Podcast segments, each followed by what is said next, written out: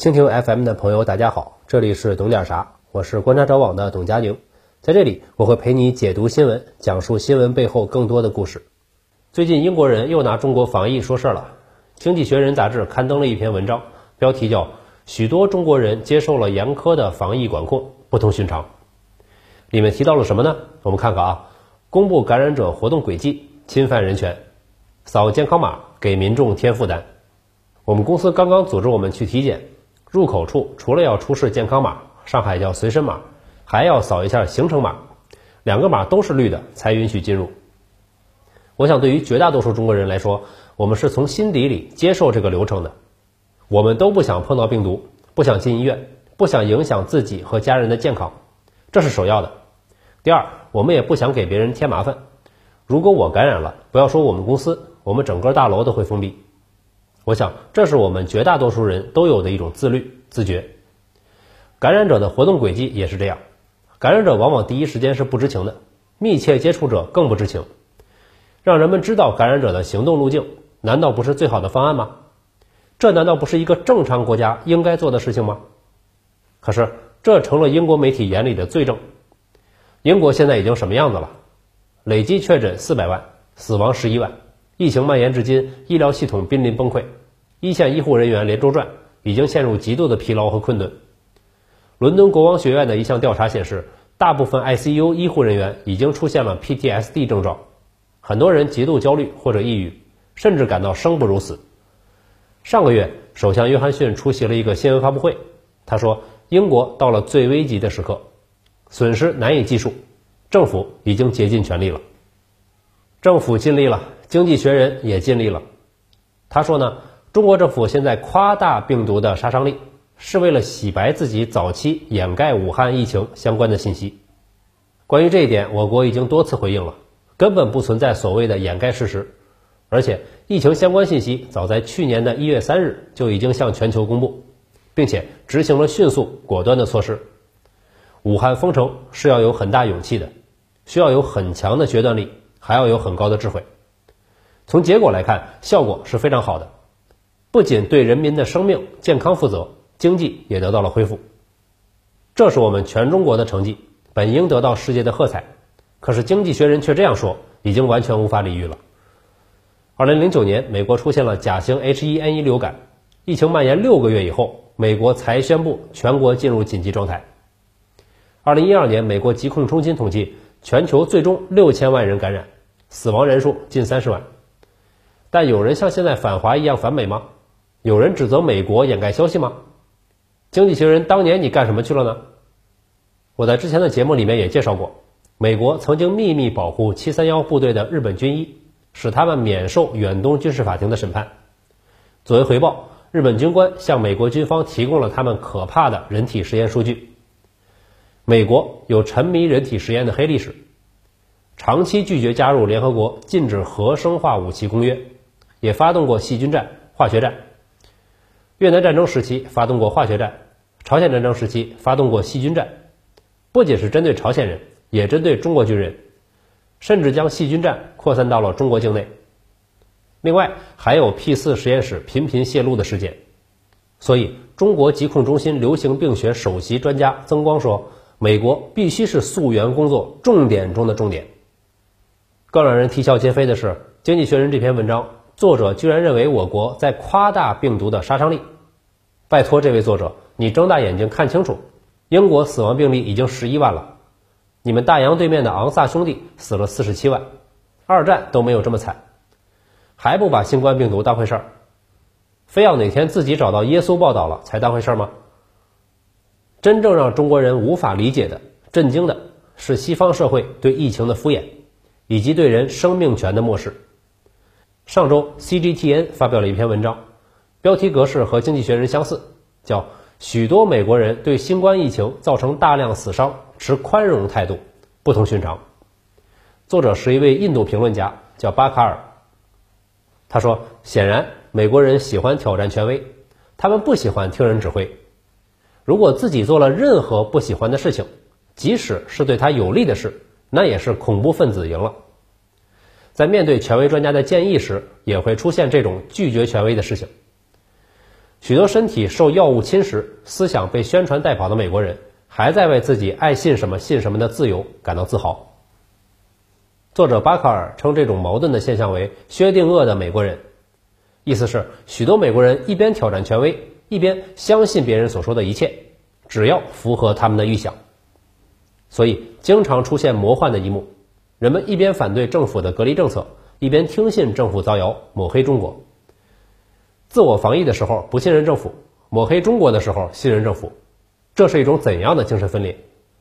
政府和媒体对西方人的脑控到了什么程度？而这种现象是政客无限度的推销自由主义的结果。反对大政府，反对组织管理，不加思考的笃信一种原教旨主义，认为一切的终极答案就是资本化、市场化。延伸到教育领域时，就成了一种愚民政策。注意，这个教育。不仅仅是学校里的教育，还有社会中对公民的教育。美国政治学家布热津斯基研究过这个问题。他在《战略远见：美国与全球权力危机》中写道：“美国人对世界地理、时事以及重大历史事件的了解少得惊人，这是公共教育体制的缺陷。”二零零六年，美国政府做了一份调查，百分之六十三的青年在中东地图上找不到伊拉克。有百分之七十五的人找不到伊朗，有百分之八十八的人找不到阿富汗，但美国新闻天天报道这些地区，而且美军也没少在这些地方烧钱。在历史知识方面，近期的调查显示，只有不到一半的高年级大学生知道北约当初成立的目的是对抗苏联的扩张，百分之三十的美国人列举不出美国在二战时的两个交战国。以前有一个笑话，问一个美国人：“你知道古巴在哪儿吗？”他说：“我知道，世界邪恶中心嘛。你看那个海中间最大的岛，就那儿，那个就是古巴。结果一看是澳大利亚。西方国家的教育深受欧洲中心主义的影响，古代史、近代史、现代史很少涉及其他地区，很少有人特意去了解亚洲国家的历史。媒体和政府的宣传往往是大众了解外国的唯一渠道，他们也没得选，只能信。”经济学人就是这样一个渠道，他也尽职尽责的为大英帝国主义服务。上个月还指责我国取消 BNO 的事儿。BNO 全称是英国国民海外护照。一九九七年香港回归以前，签发了约一百五十万份这种护照，但后来英国给乱港分子行方便，利用这种历史遗留问题为他们准备外逃留了后路。而且除此以外，BNO 还牵扯到境外洗黑钱等犯罪问题。于是上个月就取消了，经济学人马上就站出来了，对我国指指点点，说到底还是装傻充愣。英国媒体能不明白 BNO 为什么告吹吗？醒醒吧，时代变了，别再给历史垃圾背书了。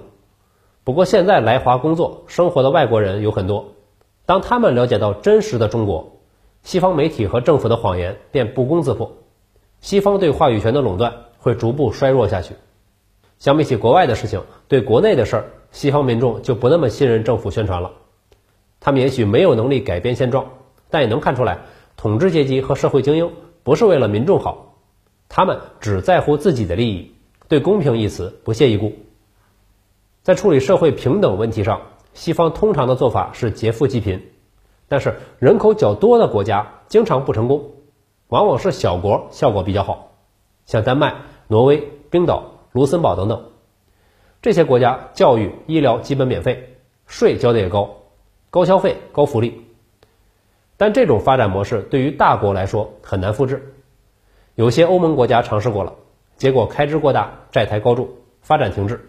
比如说希腊和西班牙，有的国家根本就劫不动富人，他们可以通过形形色色的手段避税。特朗普七百五十美元税金的故事还历历在目。最后交钱最多的反而是中产阶级。西方民众上街游行不戴口罩，反对隔离政策，不能单纯归咎为愚蠢无知。这些现象的背后是人民对于政府的不信任。